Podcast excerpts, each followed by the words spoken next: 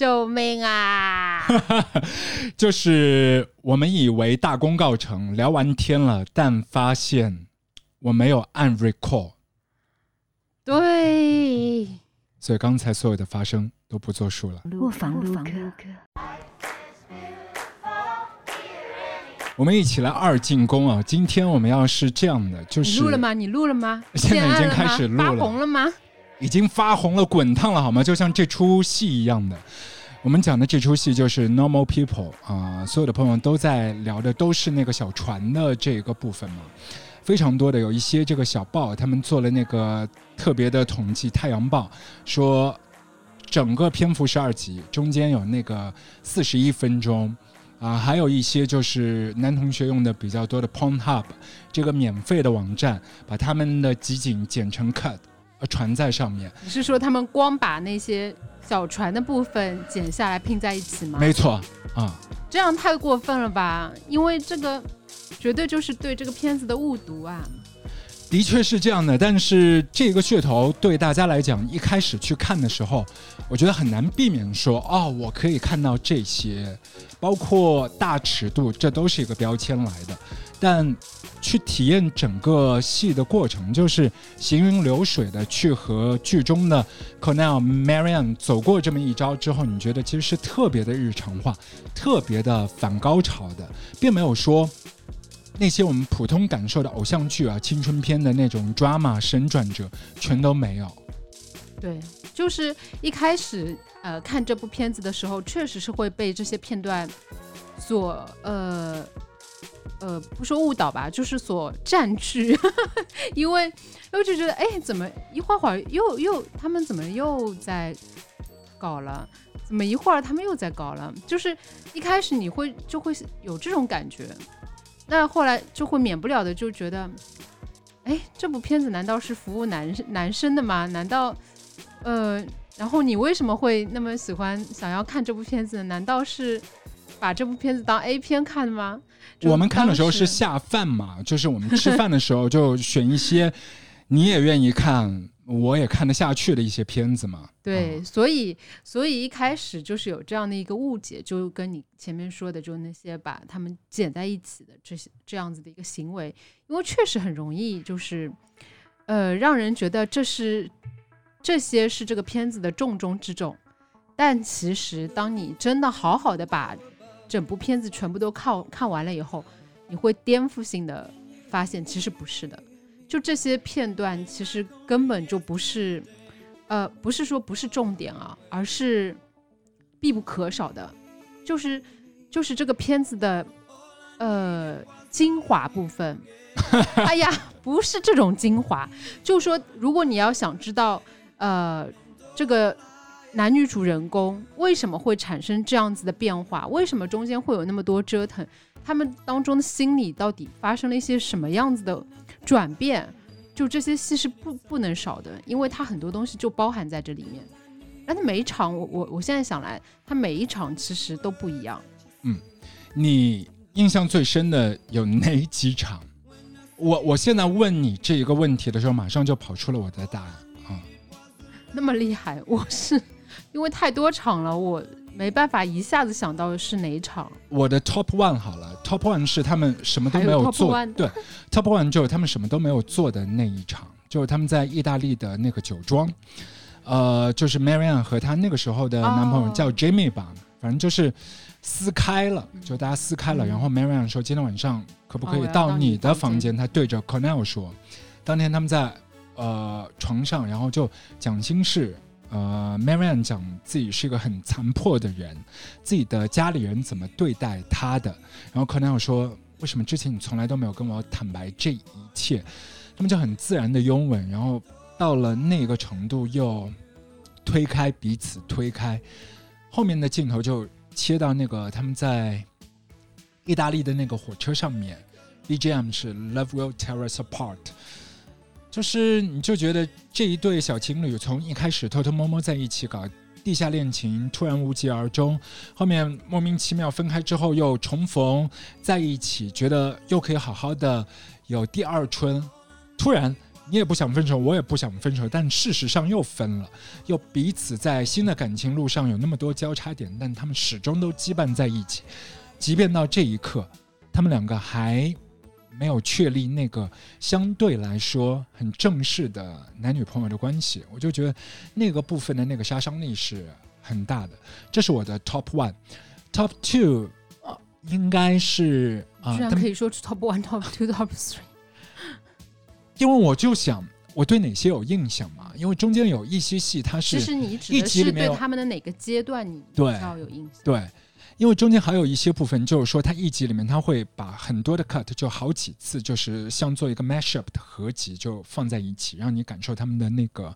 浓烈的程度，这是另外的一种视觉影像的表达。但我觉得他们的第一次的时候就是刚刚要开始前就一开始 Marianne 在自己家就表现得很主动，后面他们约了另外的一个时间去男生家，后面要开始的所有的篇幅之前就是临门一脚之前就是 Cornell 对 Marianne 说，如果一会儿你有什么觉得不舒服随时可以跟我喊停的，就不要觉得尴尬，就那一部分你会觉得这个男生很温柔的，但从你那边的视角好像是得到不一样的一些讯息对吗？对，就是一开始我还是觉得康奈尔这个人，就一开始我对就这样说好了，一开始我觉得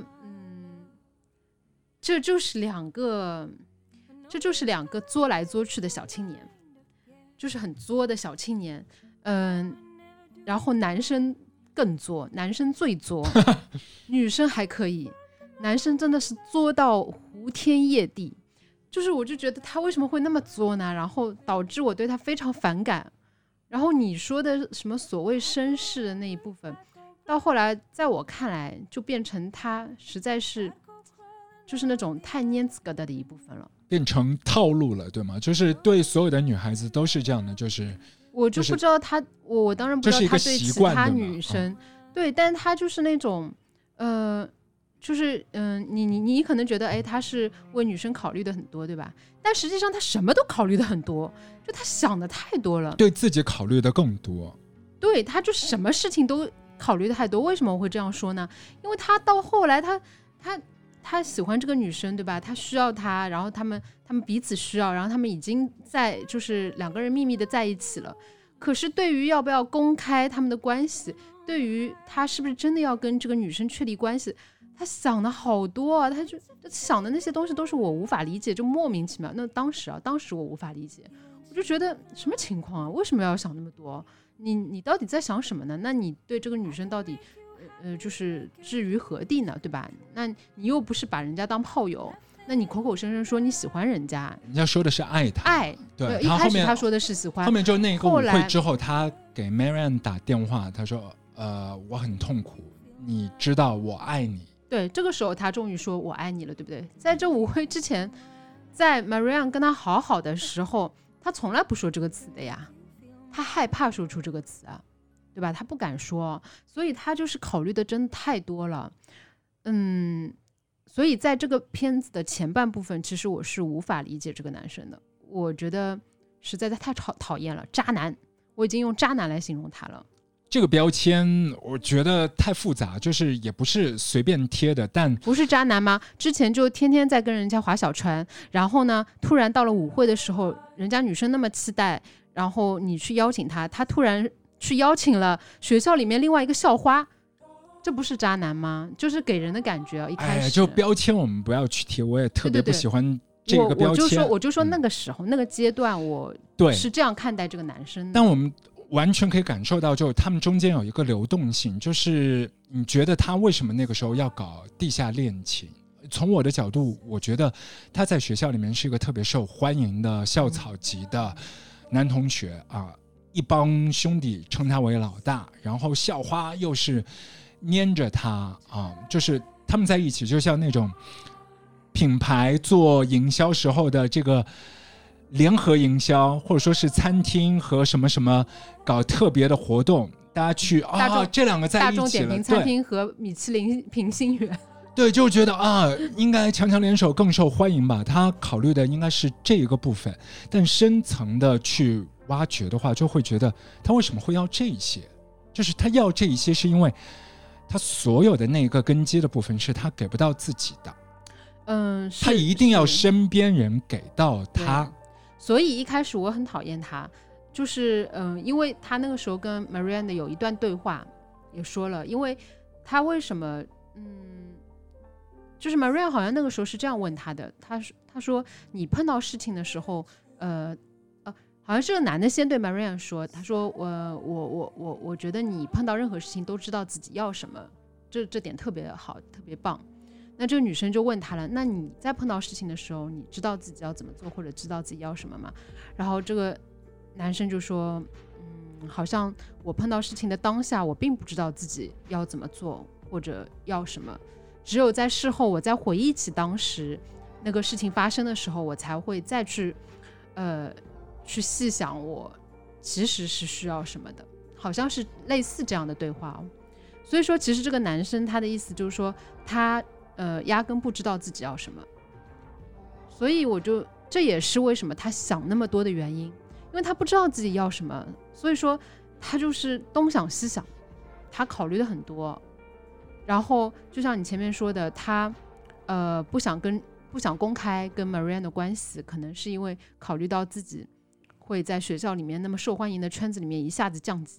对吧？就变成大众点评上5星变成1星餐厅了就类似于这种少了一颗星，对，可能少一颗星他都会崩溃，别说5星降到1星了。所以他就不想去跟别人去公开他跟 Marianne 的这段秘密的一个恋情。那个时候我也是对他不觉得很奇怪，但直到有一集，就是那一个开篇的时候，就是有一个自我判断，就是你对自我的肯定的部分，他选了一个我不喜欢我自己，你才明白他多么希望别人认可他，喜欢他，让他感觉他受欢迎，他才觉得自己是有价值的。这是他和那些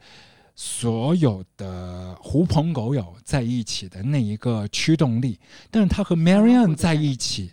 其实是他真实自我的，因为他们的那个所有的想的部分，精神的状态是最接近的。他们根本上都是独行侠，但只是表现的不一样。Marianne 就像一个刺头，而他却是一个受欢迎的校草，但他们本质上面其实都是独行侠，和大部分的身边的同学都完全处在不一样的一个精神的一个状况里面。哎，你前面不是放了好多好听的歌的吗？怎么现在都是我们在聊，一首歌都没有放啊？我们一会儿一首一首放，不是在讲小船吗？现在才讲到第2集，我们我先来放歌好了。不是，你前面在讲小船之前，你已经放了好几首很好听的歌了。好，那现在我正儿八经的来放。刚才已经是那个播了那个两个那个 top 嘛，一个是他们的什么都没有做的那个晚上在意大利的这个酒庄，对吧？然后第2个就是他们的第1次等会儿 top 3 我也想好了是哪一场，你要给到我你的答案。另外还有友情提示就是我们所有的在听的朋友，就很抱歉刚才已经是无限剧透了，如果说被剧透到的朋友，对不起，但我们还是要继续剧透的。包括这一个大结局，其实之后的Cornell 去到纽约之后发生了什么，其实作者就是 Sally 他早就交代了，是在写 Normal People 之前的2016年他就写了一个短篇叫做 At the Clinic 那个时候就是 Marianne 和 Cornell 重逢在这个牙诊所里面，然后他们那个时候都是23岁，所以接下来我要提醒大家，就是我们全篇聊天所有的这个音乐给大家播放都会来自爱尔兰都柏林的一些音乐人。这位朋友就是 Reggie Snow， 我们一起来听这首歌 23。 I'm at home smoking weed all day, scratch marks on my Escalade.You gotta be the antidote, I tattooed you right on my brain. Then why you wanna watch me drown? Mm-hmm. Act up when I come around. Mm-hmm. Flex up when we're making out. Tell me how I just run you down. those lips that I kissed today, made up but in a foreign way, stretch marks in my favorite place. I hate love but in a crazy way. Boy, you ain't gonna lay me down, mm-hmm. creased up in a paper crown, mm-hmm. pieced up at your parents' house, all day, all day. Why you gotta say mean things about me? Why you gotta say mean things about me? Why you gotta say mean things about me? Why you gotta say mean things about me?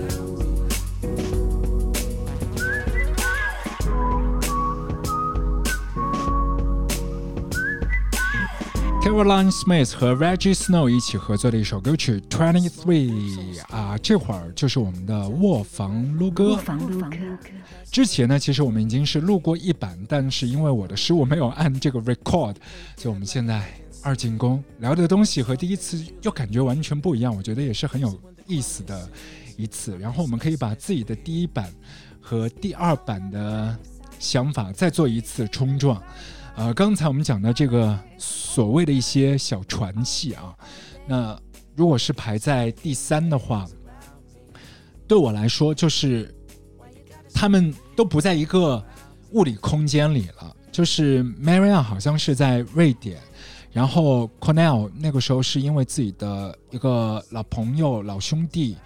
但很久都没有联系的这样的一个同学突然自杀，他自己一下子也陷入那个情绪当中，觉得好像没有照顾到那个朋友，自己有一份责任，然后越走越黑暗，进入到抑郁的一个状态。然后他也回老家了，在自己的卧室里面。那 Marianne 和他之间是彼此互相在照顾，他们照料的方式就是开直播，就是两个摄像头互相来关照对方24小时的所有的细枝末节。我觉得那一刻给到我的那个冲击是蛮大的，我觉得就特别有爱。就是 Cornell 刚刚醒来，他第一个反应就是看 Marianne 在干嘛，这是我心中的这个 top three。 喵，你这样看你的那个印象最深刻的啊？其实你让我说哪一场我真有点说不上来，但是我能说的就是整个的一个感觉，就是从一开始到后面，他们之间的那种变化，就是他们对待彼此以及对待自己，对待彼此和对待自己的一个，就在这个小船戏里面的那种感觉，其实都会不一样。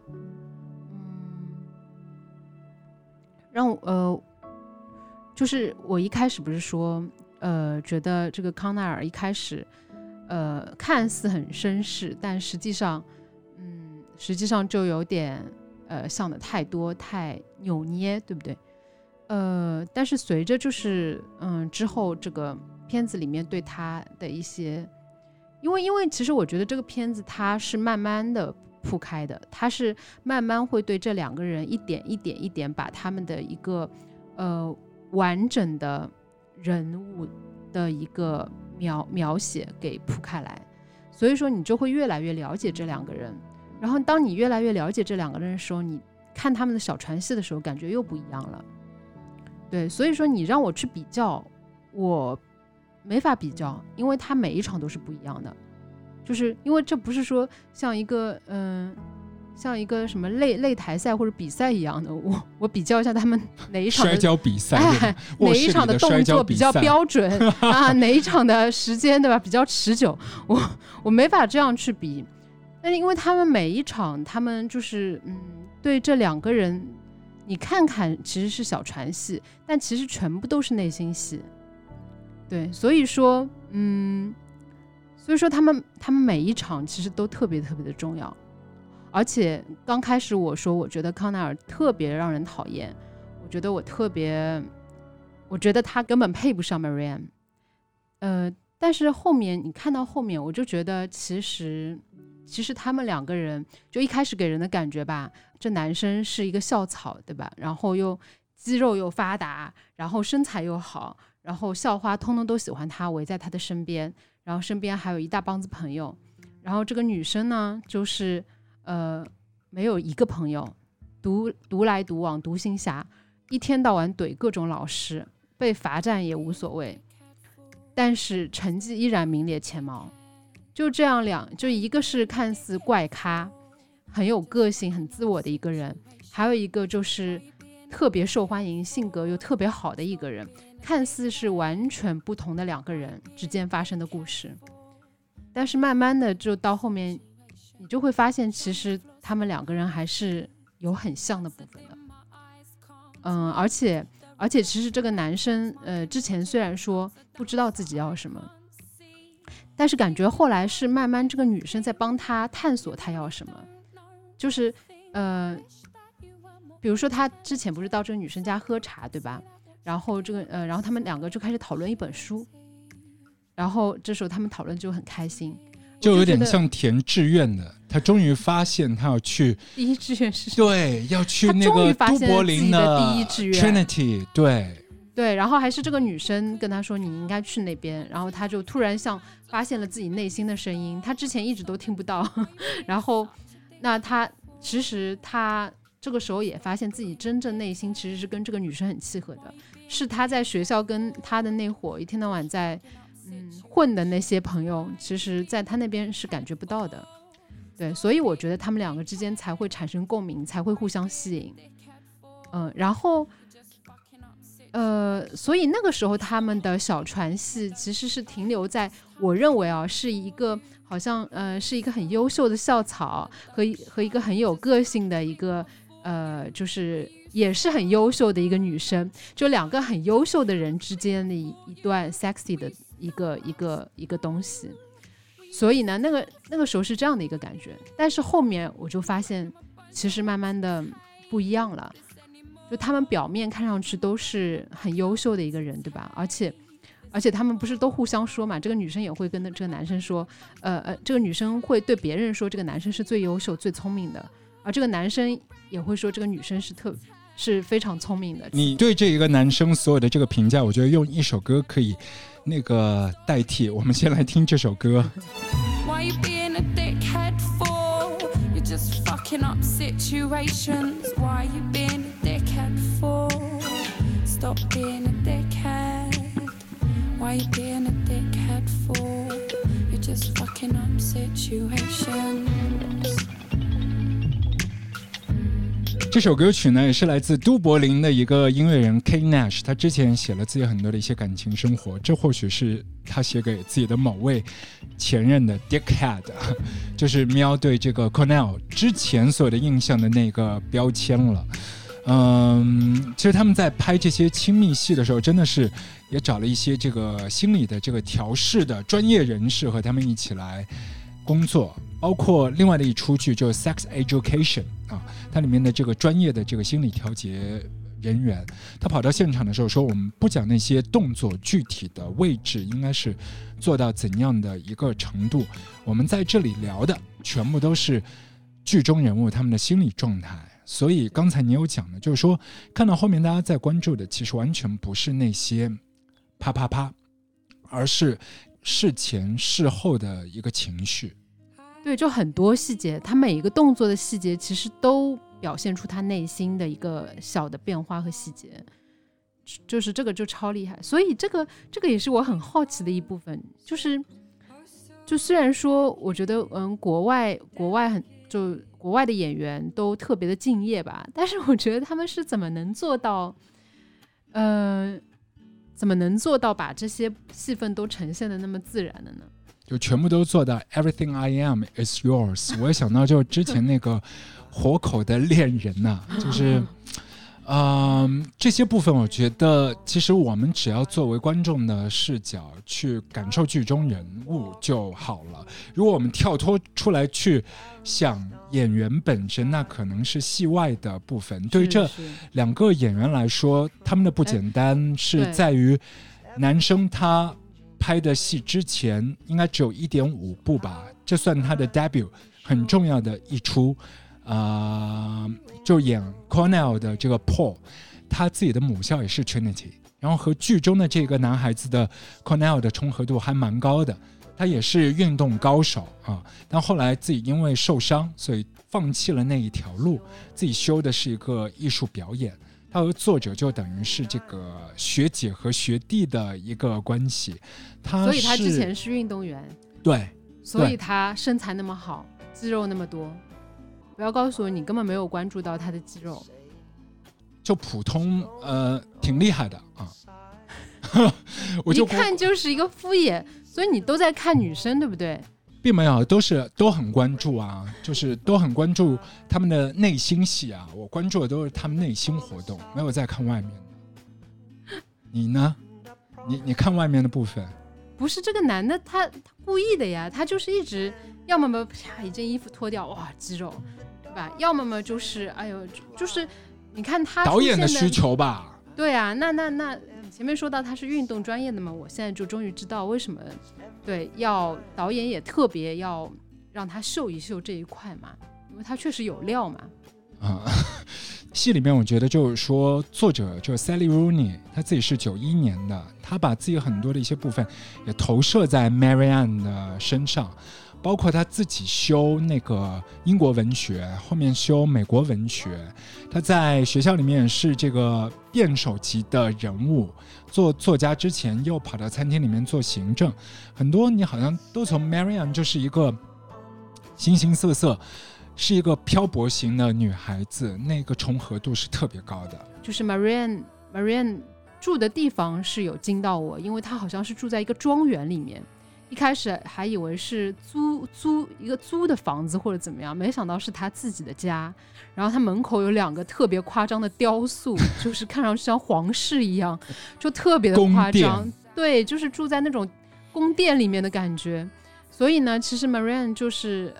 又聪明又个性，家里又巨有钱的那种感觉。那其实让人的感觉是这2个人就特别完美的可以配到一起。但为什么他们后面会出现那么多纠葛呢？一会儿分一会儿合。那我是觉得其实他们2个表面给别人看上去都是很完美的人，但实际上他们2个都不喜欢自己，就他们对自己都是特别的不满意的。我感觉他们向往的都是变成对方那样子的人。就是这个男生就一开始他说他其实并不知道怎么样，他其实很羡慕 Marianne 都知道自己是怎么样的人，要什么东西，他特别羡慕 Marianne。这个我甚至觉得他还有点羡慕 Marianne 的家境，因为他其实自己的家境是并不好的，因为他妈妈他也是单亲， Marianne 也是单亲嘛，他的这个男生的妈妈还在 Marianne 的那个宫殿里面去做钟点工，对。所以说其实这个男生的家庭呢是因为他妈妈我还是很喜欢的，他妈妈是我从头到尾非常有魅力的一个女性，对，又自信又有魅力，然后就是特别有真正让人我是从头到尾就觉得这个妈妈真的是特别特别棒的一个妈妈。所以那个时候我看到他妈妈我就在想啊，怪不得康奈尔的性格那么好。那后来呢，其实康奈尔自己并不喜欢自己的这样子的一个性格，而且他也不喜欢自己的这个家境。虽然说我觉得他的家庭给人的感觉就是特别自由特别温暖的那种，但是其实同样的就是 Marianne 也并不喜欢自己，他不喜欢自己的这个家境，他也不喜欢自己的性格，他其实像刺头一样的一天到晚去怼老师，然后包括去怼同学，包括就是一个朋友都没有，这些我感觉都是让他痛苦的部分。我觉得在他妈妈这边看来，儿子可能是为了受欢迎而去最后请了那个校花，但实际上就像我之前说的，康奈尔想的特别多，我觉得这绝对不只是其中之一的原因。他就像一个跌到地板上面的饼干缺了一个角，但是他所有的饼干屑都要。但 Marianne 对他来说原本是一个很重要的，可能是那个奥利奥的那个最重要的那一个巧克力的部分，但他不要了，他去捡了很多碎屑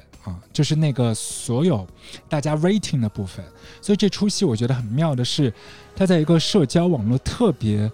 茂盛发达的时代背景底下，把那些看不到的流动的阶级都是直接丢给我们，包括那些受欢迎的程度。一开始是 Cornell、在 school 很受欢迎，但到了 college 受欢迎的 popular 的孩子是 Marianne。 然后还有一个部分就是无形的阶级，一开始作为小镇青年的 Cornell， 他的家庭的经济基础不是特别殷实，可是家里特别有爱。 Marianne 的家没有那些部分，所以在 Christmas 的那一次，对于他们来说最有年味的那一次，是 Cornell 带着 Marianne 到他的家里面一起去过圣诞。 Normal People 这一出戏就是一直有一个行云流水的流动感，除了他们肉体上面的部分以外，他们的受欢迎程度，他们的阶级的流动感。其实我觉得他们最后的这个选择都是在之前的他们绝对不会选择的路，就是他们在这之前对自己不喜欢的那个自己不会选择这样的路的。就是那我刚刚说到家庭，我们就从他们家庭可以说一说，就是为什么会这样。就是比如说 Marianne 她是在一个很有钱的家庭里面，在外界看来她是什么都不缺，对吧？然后又是又聪明又有钱，什么都不缺。但是其实她自己是特别特别讨厌自己的这样的一个身世的，因为她的家庭其实不是她想要的那种很温暖的家庭。其实我觉得他真正向往的是康奈尔家庭的那种氛围。我记得有一幕是他在大学里面的时候，他们家里聚会，应该是他的一些亲戚啊什么的，然后到他们家来吃饭，然后他们坐在一个像皇室的那个长桌上面，然后一个一个人的餐盘都放着独立的，然后呢大家都用那种非常具有礼仪的那种方式在切肉啊，再去吃，然后每个人吃的都特别的端庄。然后他们就开始聊一些好像意思就是彼此吹捧的那种感觉。对，就是说你女儿这个成绩多么好，然后多么给你老脸争光，就这样的意思。对，就类似那样，就对他学校有多好啊，他现在在那边，而且还不忘吹嘘一番家族的荣耀，就是基因的优势。对，大致的意思就是啊，我们之前的这些小孩都是去读了这个这么都柏林的一个这样那么好优秀的学校，所以他们读这个学校的时候住的都是我们在都柏林的这套别墅，就是 Marianne 在都柏林读书的时候住的那套也是很豪华的一个大宅子，然后也是他们家族的，就是 Marianne 的家庭就显赫到你去哪里都有一套大宅子，后面还出现过一套海边的，夸张到就是那个是意大利山庄的，是意大利，对吧？瑞典也有，对，意大利有一套夸张到就是有个很大的泳池的一套非常豪华的别墅，山上的，对，是山上的，反正下去了就是海啊什么，反正就去哪里都是这样有一套，反正里面还有说到他在全世界各地家族都有这样子的豪宅，就类似于就这样子的一个家庭，但是他们的一个。家族在一起吃饭的时候说的都是这些，就是让人就是很冰冷，而且很就是没有任何温度的那些话题。然后最后是以他哥哥，因为他哥哥是觉得家里的人都在捧他，都在那个赞美他，然后他哥哥好像是见不得他好的，他哥哥是一直打击他的，就不断的说。你是一个没有朋友的人，你是一个特别差的人，怎么样，就不断的打击他，把他说的一无是处的那种。其实他哥哥自己是觉得自己是一无是处的，但他要在妹妹身上发泄，语言暴力。对，就后来有一次就是他摔门的时候撞到 Marianne， 然后让他鼻梁出血，对，鼻子都撞歪了。对，那一次之前就是那 Marianne 和 Cornell 有比较不是特别开心的那一段小船上面的经历之后，就是哭着跑回家，后来也终于就是给 Cornell 打了电话， Cornell 马上冲过去杀到他哥面前说，你要敢下次再动他一根汗毛的话，我就冲过来杀了你。这个时候我以为他们要打起来了，我想哇，精彩了，精彩了！他们终于碰头了，两头狮子要打起来了，就那种感觉，动物世界了。然后结果他哥是 Hello Kitty， 他哥居然康纳尔说：“我就过来杀了你，你听明白了没有？”然后他哥就在那边说：“好的。”哇，这个时候我就是，他哥居然是这样的反应。那个时候我终于知道他哥其实内心脆弱到什么程度。就是那种，就他哥对自己是超级就窝里横嘛，那窝里横的那种人的特点就是特别没用，自己对自己特别失望，他才会在家里人面前去展示自己，因为他实在是没地方可以展示自己的那种，他要在家里人面前表现出自己是很狠的，但他其实自己是特别特别脆弱的那种人。所以 Marianne 是在这样的家庭还要说一下他的父亲。他的父亲是一个有家暴史的，他妈妈是他父亲死之前，他妈妈他的这个家庭里面，他妈妈是一直被他爸爸打的，所以说其实他哥哥应该也是会受到这样家庭的一个冲击，就是留下很深的一个阴影的。所以他其实他哥哥和 Marianne 都是受到这个家庭的被这个家庭的阴影覆盖的很深的两个孩子，其实挺可怜的。所以说其实你这个片子看到后面你而且 Marianne 每次说到自己的这个家庭对自己这个家庭，对他哥对他的这种语言暴力，以及他妈妈对他的冷淡，整个家庭这样子奇怪的氛围，他都是在和康奈尔的划小船的时候去说到的。这个时候他才能表现出自己的脆弱，才可以把心真正的心交给康奈尔，因为他平时他其实是不希望康奈尔知道这些事情的，因为他觉得自己已经残破不堪了，他不想让康奈尔看到这一面。但只有在那个时候，他们才真正的对彼此敞开。我是觉得 Marianne 是对康奈尔是很敞开的，但是那个时候康奈尔让我很恼火的就是，其实康奈尔一直不像 Marianne 那么的直接去会敞开自己的这些，就是康奈尔其实一直像隐藏这些一些什么，紧绷着一些什么。后来我才知道他其实不知道自己在隐藏什么，不知道自己在紧绷什么，因为他不像 Marianne 那么了解自己，知道自己要什么想什么，他其实不知道，但是他又有那些感觉，他其实也很痛苦的在探索他为什么会出现这样的一些情况。包括他那个时候没有请 Marianne 去舞会，他最后请了那个校花，他自认为自己是因为怕受到就是排挤，被当作不欢迎的人，但实际上他其实内心是有一些家庭因素的自卑的。但是我觉得那个时候他其实自己没有想到这一点，我的感觉啊，他那个时候其实我觉得他，所以他后面会很痛苦打电话给 Marianne。就是舞会以后他给 Marianne 打了个电话，比如说我爱你什么什么的。那其实那个时候他舞会结束了，他好像有一个什么东西放下了，然后因为也毕业了嘛，他不用就像一个米其林的这个评星结束了， 对评星结束，而且呢他不用再他回家去吃方便面了，对自己喜欢吃方便面啊。而且他不用在意他的那些就是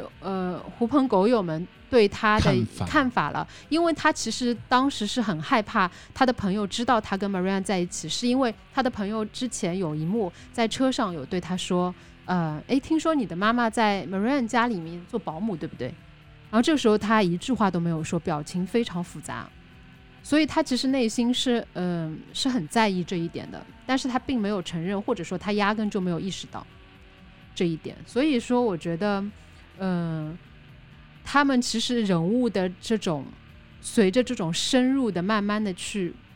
拨开他们每个人表面的这些光鲜亮丽的东西，去拨到他们家里面的这些因素的时候，其实你可以看到他们两个的非常相似的一点，就他们对自己的失望，对自己的不满，然后对对方的羡慕，然后希望自己要成为像对方那样的人的那种向往，其实到最后是这些东西把他们两个人紧紧的联系在一起的。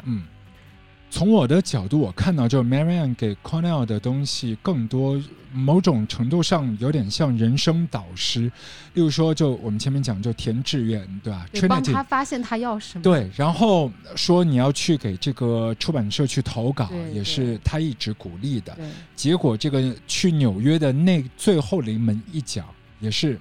他一锤定音的，说你去。因为康奈尔一直对自己没信心呀，你看当初为什么他们第二次分手，就是在大学里面两个人其实也好好的，但是 Marianne 那时候因为已经因为之前的事情受伤了，他觉得康奈尔随时随地会抛弃他，所以他不希望跟康奈尔再维持一段就是有稳定感情的关系，他就想当两个人就像炮友一样的，这样反而比较能够维持。我觉得他那个时候其实是担心康奈尔再次抛弃他，如果说他只是把康奈尔当成炮友，那两个人的关系就能很稳定了，他那个时候应该是这样想的，所以说他一直没有去跟康奈尔确定他们两个是男女朋友的关系，对吧？他们那个时候在大学里面，其实他们并没有，就是后来不是康奈尔还跟别的女生，他也跟别的男生，就是两个人其实并没有。Cornell 他是从一个经济的角度来考虑的，就是说因为我付不起这房租，所以我会面临一个比较现实的一个状况是怎样怎样怎样的。然后从 Marianne 的角度是说我们两个人在一起这是头等重要的事情，所以有的时候我就觉得一个是年轻人的表达，另外是在都柏林的一个城市的空气里面，大家给到的一些感受，那个人之间的频道真的会切得比较微妙。我就想到了另外的一组的都柏林的音乐人，其中这女歌手呢也是 Trinity 他们的校友 Lisa Hannigan，男歌手的大家很熟的就叫他米叔嘛，之前我们在混沌皮那里也是看对 Damien Rice，他们很早时候一起合作过一张唱片，哦，这是其中的一首歌 Cold Water。 Cold water surrounds me now,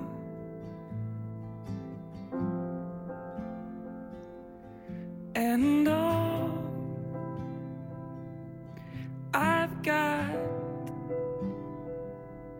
it's your hand.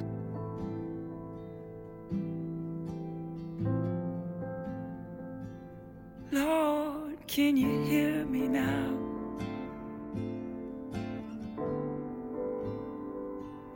Lord, can you hear me now?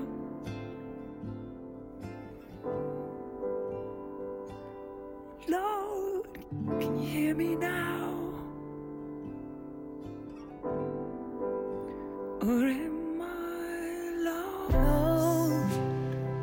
One's daughter, allow me that.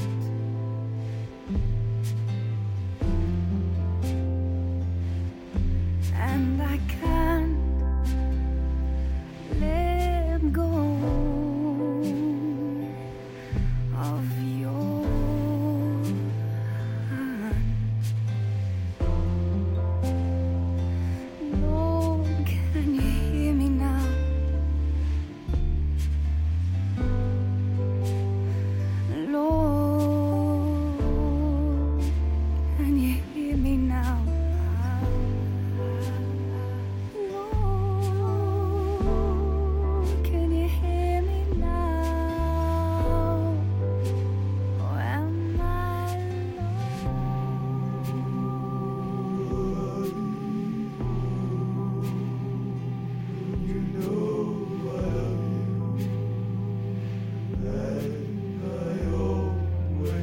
就朋友啊恋人啊之间彼此的吸引和排斥，真的在不同的时间段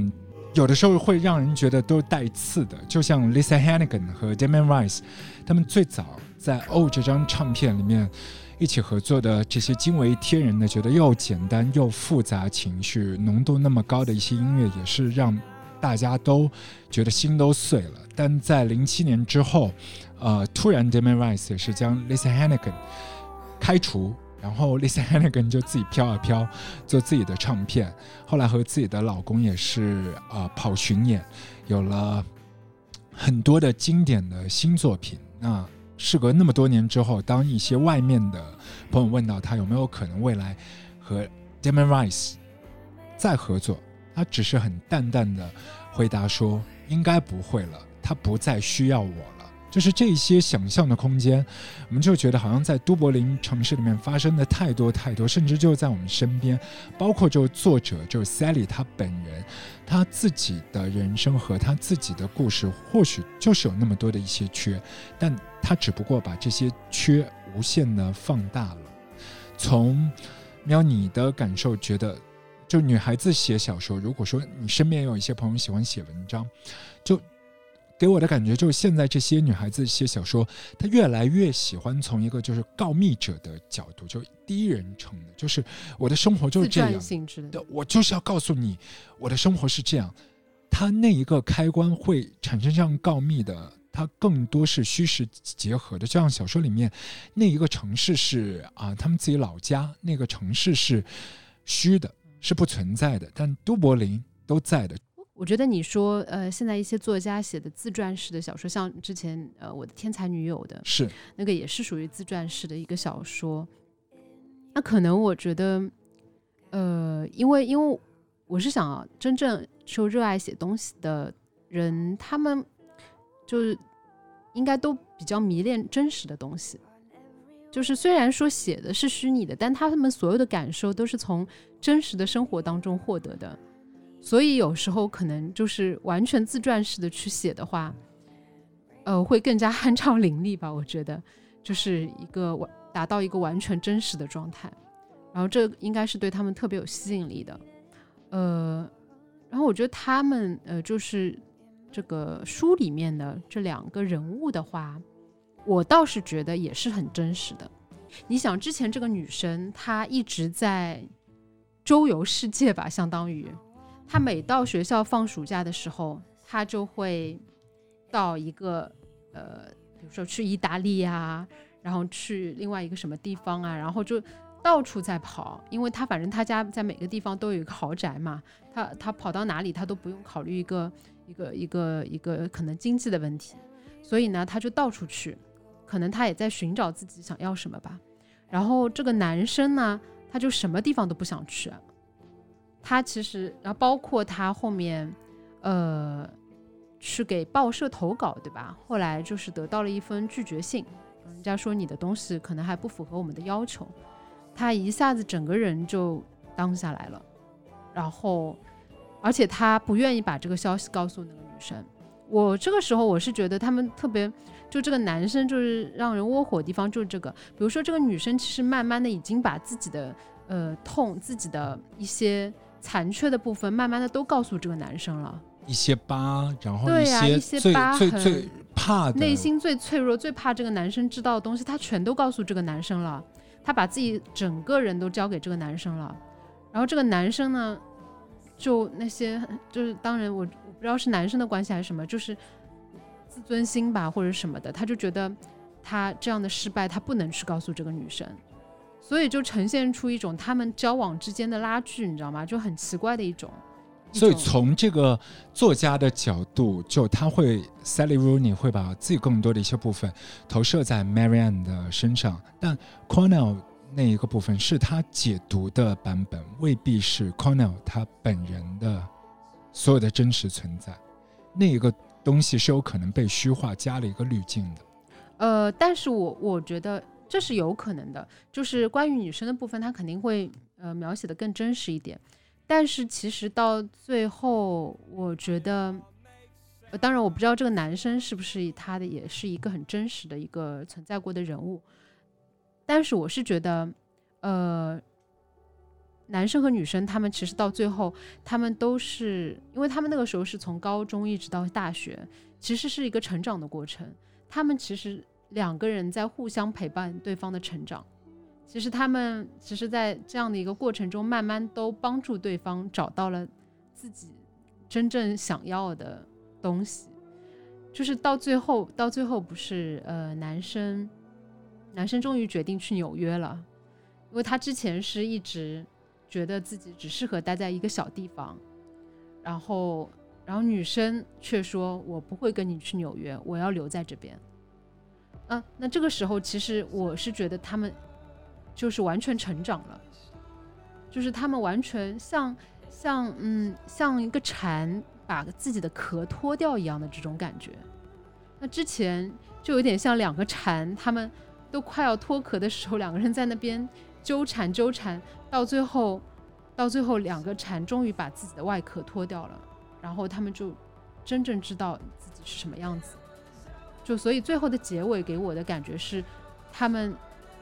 在互相的陪伴下面，然后就彻底的成长了。而且成长了以后，他们其实因为一般的感觉就是啊，我两个人最终我终于发现了他也真的很爱我，我也真的很爱他，那我们就结婚吧，或者说我们一定要永远在一起，你去哪里我就跟随你去哪里。但其实这可能并不是真实的状态，真实的状态是彼此都发现了自己真实的心里的想法，然后彼此都成长到了一定的程度，然后彼此去追寻自己想要的东西。因为如果说日常的青春片，要么就撒狗血的，就很痛的，就真的你死我活，就一个人就守活寡，或者是一个人真的就离开这个世界对，或许是这样，你死我伤。对，但是他这个部分就让大家就是胸闷，就是可以这样讲，就这两个人就是那么彼此相爱，但是他们的未来就是不确定的，没有直接告诉你，他们就这样崩了，就这样分开了。你可以想象那个结局应该就是朝这个方向走，但他从来不给你一个确定的方向，就是他起起伏伏经历那么多，然后现在感情那么好，但最后的结局还是分开。但这个给我的一个感受，我就会想到帕慕克的纯真博物馆嘛，一块就船戏的部分，就帕慕克那一个部分，它里面写那个女主角，其实中间的那个船戏的戏份次数是特别少的，仅有的几次，笔墨写的特别重，而且对她一辈子的影响很大。就是密集的字里行间好像都是有这个人的魂飘来飘去。那还有一个部分就是那一个小说的结局，实体两个人也都没有在一起，那感觉就是他们永永远远的在一起了。就是我们第一次去伊斯坦布尔去纯真博物馆实体的时候，我们还跑到那个顶楼的那阁楼嘛，它上面不是在墙上写了一个大标语，请告诉读者说我过了很充实幸福的一生。那个时候我们只觉得这是一个多么经历波折的一个感情故事而已，但是我后来在翻了那么厚的一沓书，我才发现他们就是物理上这个肢体上或者是灵与肉在一起的时间是那么少，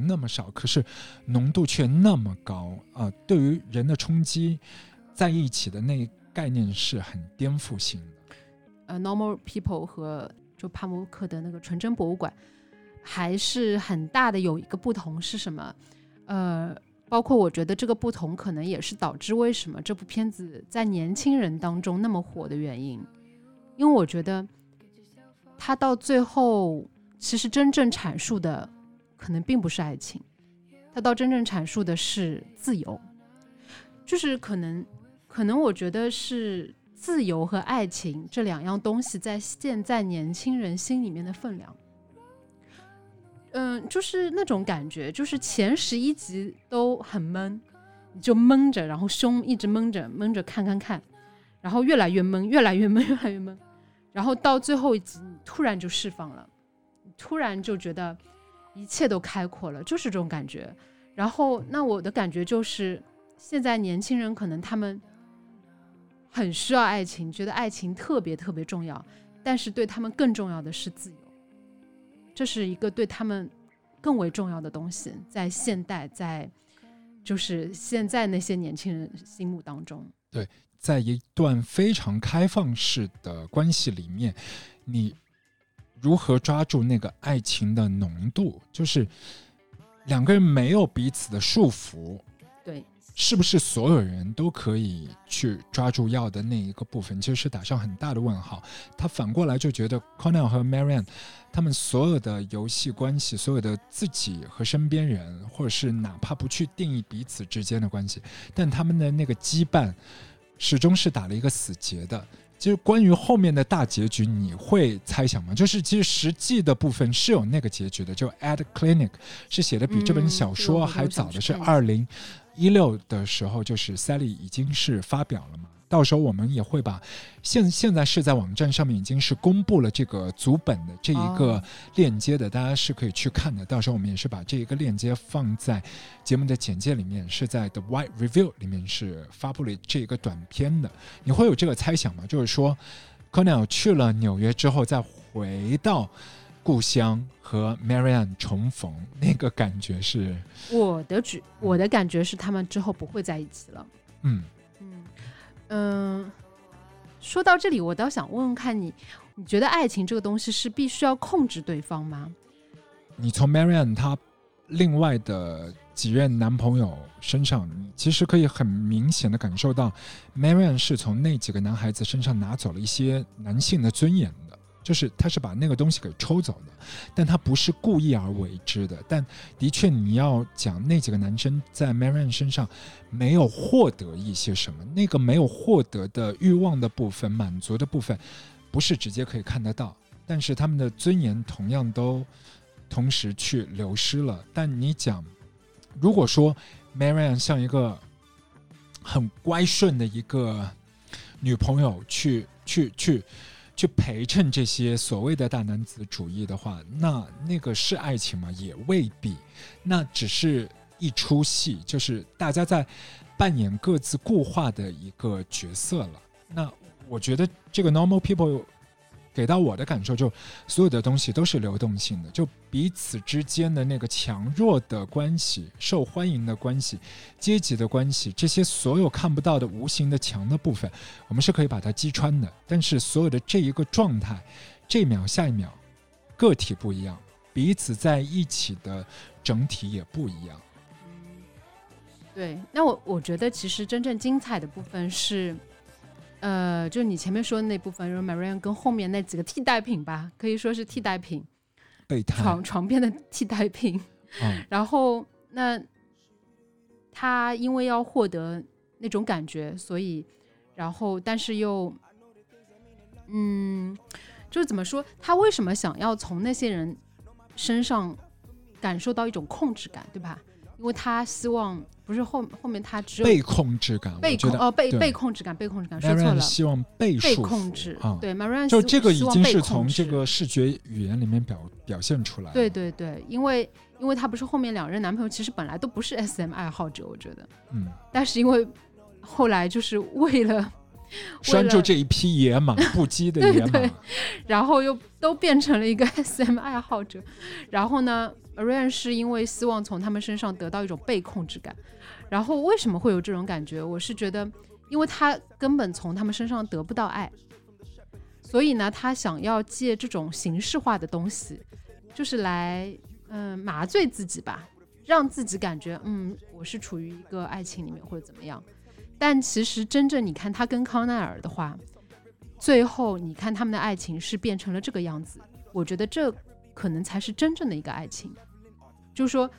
他们不需要就是从 SM 或者从任何形式当中去获得一种控制感和被控制感，这些全部都是心甘情愿的。而且到最后其实这个控制根本就不是那种形式上的控制，你看他们就可以一个去纽约，一个就留在这里，他们就分开了。但是我觉得他们的这个爱情这一点倒是跟帕慕克里面的那个纯真博物馆那里面是一样的，他们其实这个爱情是永远留在那边的。Marianne 她要的其实不一定是被束缚，也不一定是要自由，她是要一个人跟她平起平坐，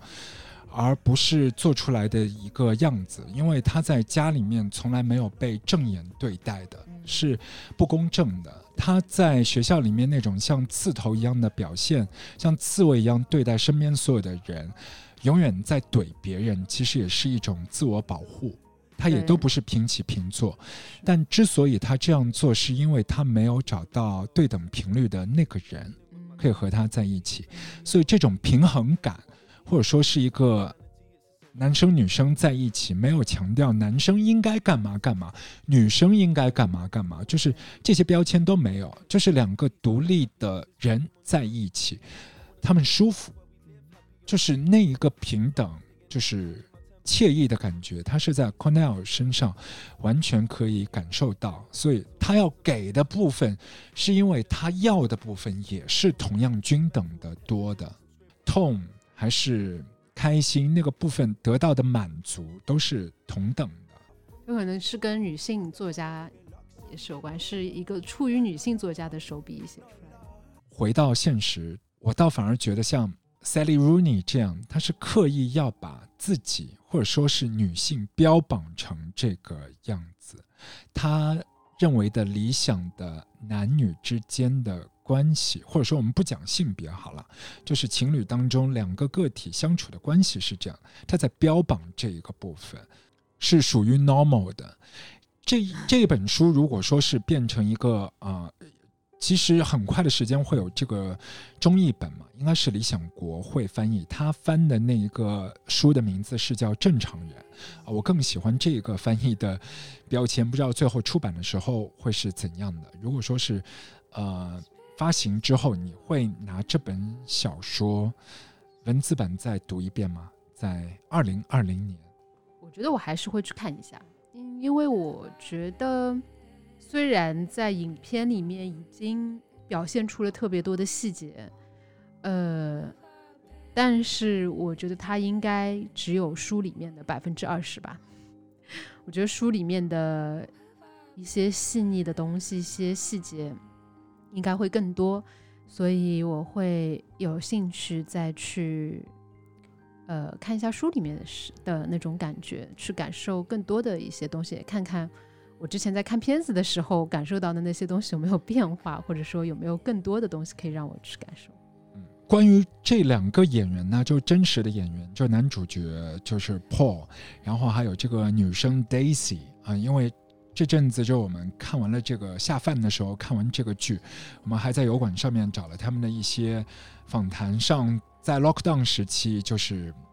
跟大家隔空隔着屏幕在聊天的那个状态，你对于这两个演员的感觉好感度啊，或者是其他的部分，你觉得是怎么样的？我觉得这个男生蛮有意思的，这个男生感觉像本色出演，这个男生在就这种电视节目的访谈里面说到什么他也会脸红，然后那种说话的样子啊，表情啊，腔调啊，就跟影片里面是一模一样的。然后这个女生呢还是会有点变化，我感觉会更加老道一点。女生是在伦敦成长的，然后男生就在都柏林。有一些男生的羞涩的部分就是真的是很自然，就是对，很自然作者挑的也好，导演挑的也好。而且他在中间讲那个亲密戏，我忘了是谁问的，应该是 James Corden 嘛，就讲因为 James Corden 讲自己跟太太相处的时候就遇到这些，比如说是光着身子要从这个房间跑到那个房间，他说他自己都会脸红的，还会别过头去跟自己太太讲不好意思啊这样的。但是他说你们两个一开始都不熟，然后就是要拍这样的戏怎么相处。然后Paul 他就讲了一个段子，他说中间有一个篇章就是他们拍小船戏的时候，就两个人像两块牛排要贴合在一起，剧中的这个 Cornell 要流汗嘛，然后滴在 Marianne 的身上，那就是因为这个汗水之后皮肤摩擦会有奇怪的声音，像放屁一样，然后他们翻面，两块牛排翻面的时候就大量的放屁的声音就在整个拍摄的现场，实在是难以想象。对，然后 Paul 他就是很不好意思跟那个所有的摄制人员讲，就大家不要担心，这空气还很清新，就大家只是很专业的在拍，但他很可爱就跳出来说这出汗皮肤摩擦的声音没什么大。看来他在生活中和在影片里面都是这样的性格，就是比较在意周围人的想法看法，比较对吧，关注周围人的一些感觉啊感情啊什么的。对，那 Daisy 呢 ？Daisy 这个女生，就是之前我讲她有点像 Julia Roberts 那个部分，还有一些朋友讲就有点像加上 Dakota，就是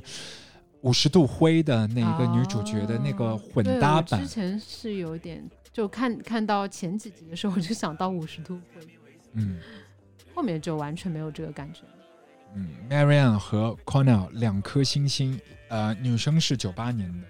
男生是96年的，然后他们不是都让一个电视台给火起来了吗？对， BBC 的3台。老年人之前就觉得啊，你是服务年轻人的，年轻人现在都在网上，所以我们把你的实体台关掉，3台就做一个虚拟台就好了。现在完全是一个大反转，逆袭了，不容易啊，让年轻人从网络回到了现实。对，就是给他们更多的一些实体的平台，就是包括另外的一出就 Killing Eve 这些部分，就觉得尤其是 Normal People 在线上的 Hulu 还有 BBC 的3台中间收集到的所有的下载量巨大，所以大家觉得啊，我们真的要把预算投在3台。不过也是因为这样的一个结果，大家预判4台就是做那个艺术的，就之前我们看很多的那个 Andrew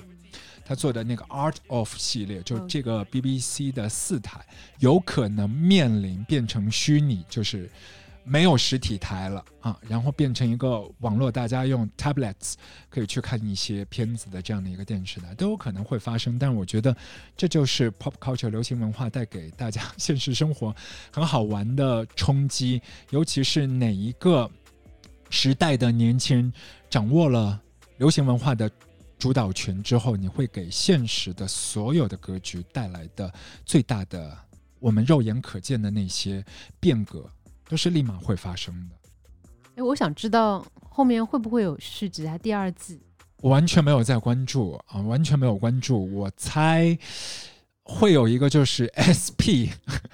剧场版吗？就是在牙防所吗？对，在牙防所 At the Clinic 因为我觉得如果是拍一个电影，然后就是男女主角出现在大荧幕也是未可知的。反正我觉得这个3台已经火起来了嘛，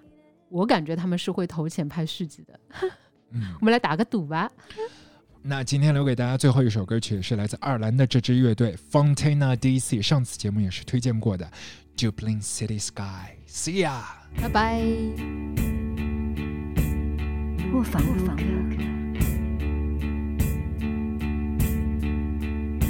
I was down the bottom half of some old bar in Chinatown. The shoes that brought the rain and took the space for looking down. As drunk as love is lethal, we spun a lady round. And I kiss her 'neath the waking of the Dublin city sky. She threw her shoes into her bag and danced just like a dream.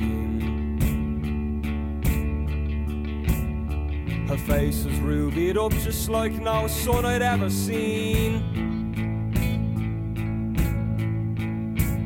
She said I was a phony, I said I could be mean.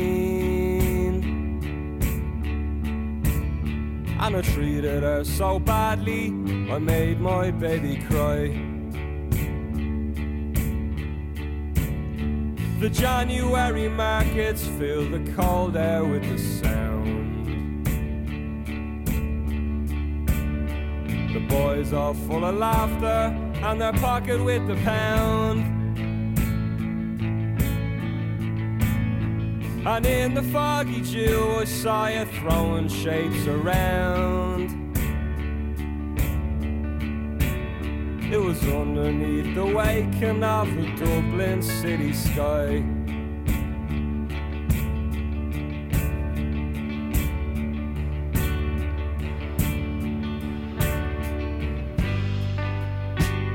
And it all makes sour to watch my lover wrap her arms around the flag of power. Hurry now, you will. To know you is to love you, and I love you even still. But we'll never truly be. We trip along disaster in the whirlwind of the free. All together now. I was down the bottom half of some old bar in Chinatown. The shoes had brought the rain and sucked the space for looking down. And in the foggy dew I saw you throwing shapes around. It was underneath the waking of the Dublin City Sky.